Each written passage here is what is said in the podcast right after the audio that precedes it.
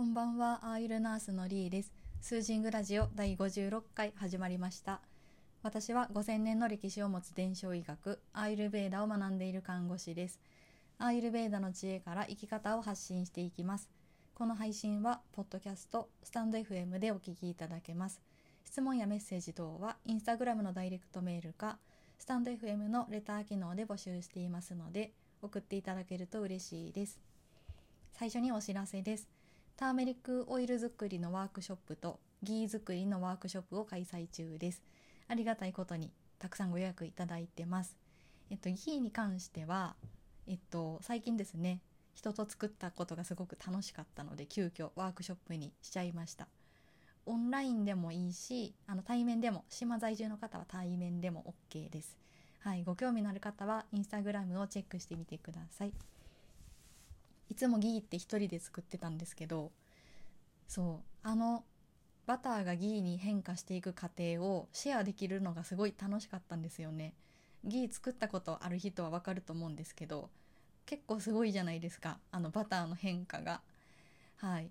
であの出来上がった時に浮いてる不純物とかをすごいねってこの見ながらギーをこしたりとかするのも結構楽しいのではい。ワークショップにしたら楽しいなって私は思ってます。はい。ちなみにその不純物っていうのは主にタンパク質とかになるんですけど結構すごいですよ。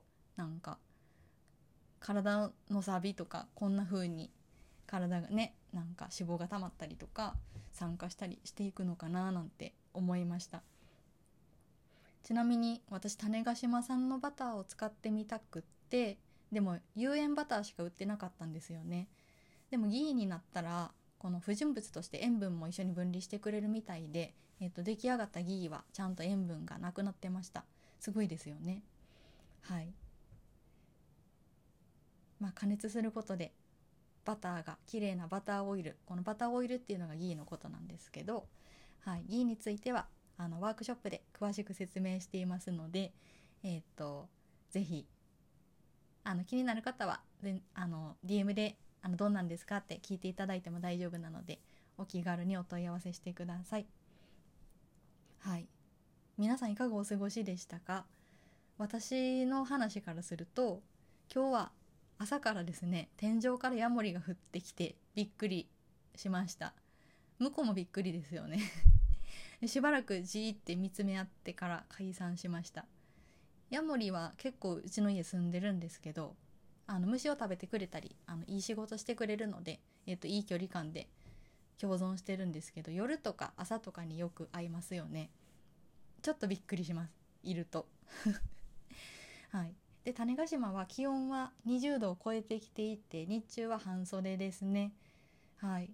なんか最近まで肌寒かったのに急に初夏みたいな感じになってて暖かいです。半袖ビーチサンダル。なんか空とか海も夏っぽい色になってきててなんかいい季節になってきましたね。で毎朝ウグイスが鳴いてて結構癒されます。可愛いですよ。まだちゃんと泣けなくってウグイスも。あるじゃないですか。ちゃんとあの方法結魚になりきれてないウグイス。あんな感じなんですけど毎朝可愛くって。はい。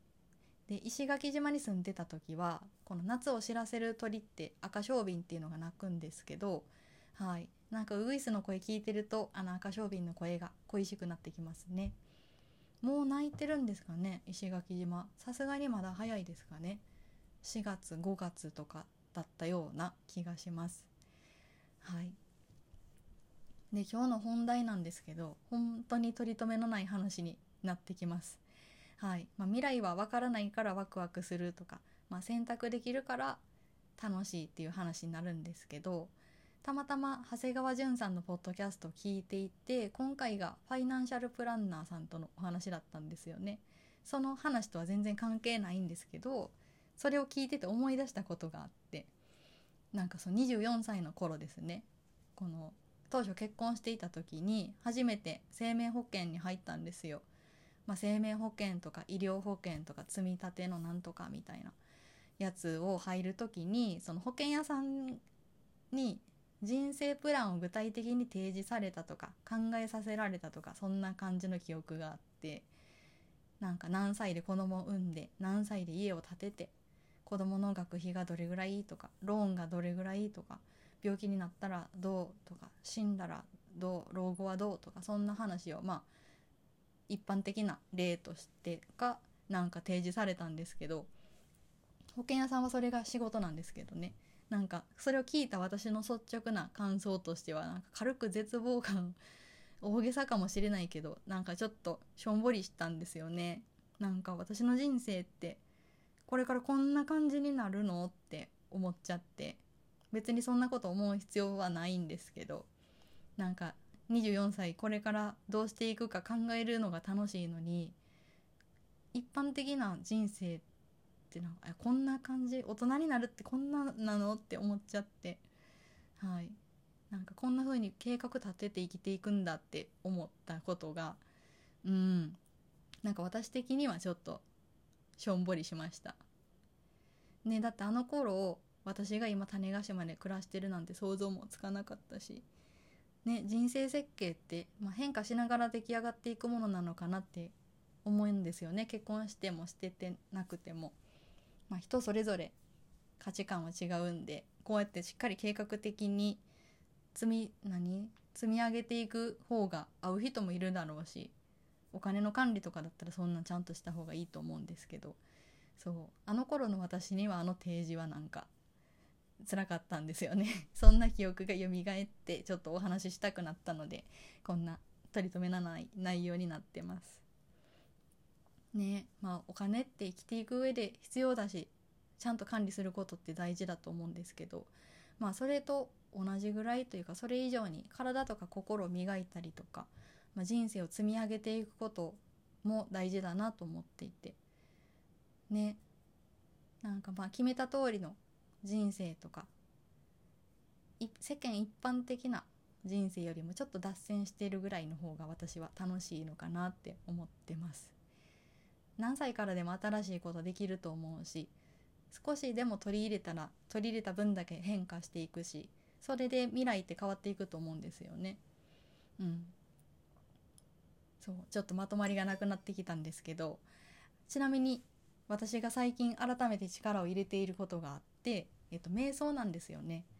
2022年お正月から瞑想を始めてるんですけどこれはこの3ヶ月毎日続けてます。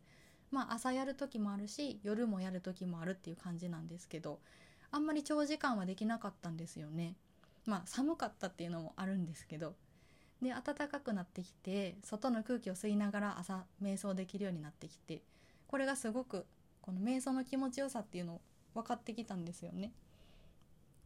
でアーユルベーダって取り入れてすぐ変わるわけじゃなくって少し取り入れたことが徐々に徐々に自分を変えていくところがあって継続するとその濃さが増していくような感じですね。なのであれ？これ良くなってる？とかそういう気づきが多いんですよ。何ヶ月か経った後に。そう。だからまあアーユルベーダもヨガもそういう点では人生に影響を及ぼすなと思って。だからこのアーユルベーダを知る前の自分にはもう絶対戻れないんですよね。で取り入れてる方が何て言うんでしょうね。明らかにいい。うん。明らかに良くなってる。そうなんかそんなことを最近思うのでますますアーユルベーダが楽しいと思ってます。はい。なんかちょっと話も脱線 してますけどこんな感じです今日は。はい。明日の種子島は春の嵐の予定なんですよね。天気ですね。中心の気圧が995ヘクトパスカル。台風じゃないんですけどそこそこ強い嵐が来るなと思ってて鉢植えとかを全部軒下に避難させました。ねこの嵐で波が上がって土日海がどんな感じになるのかなってちょっと楽しみなんですけど。はい。そんな感じです。ね季節の変わり目なので皆さんお体お大事にしてえー、っと過ごしてください。最後まで聞いていただいてありがとうございました。りえでした。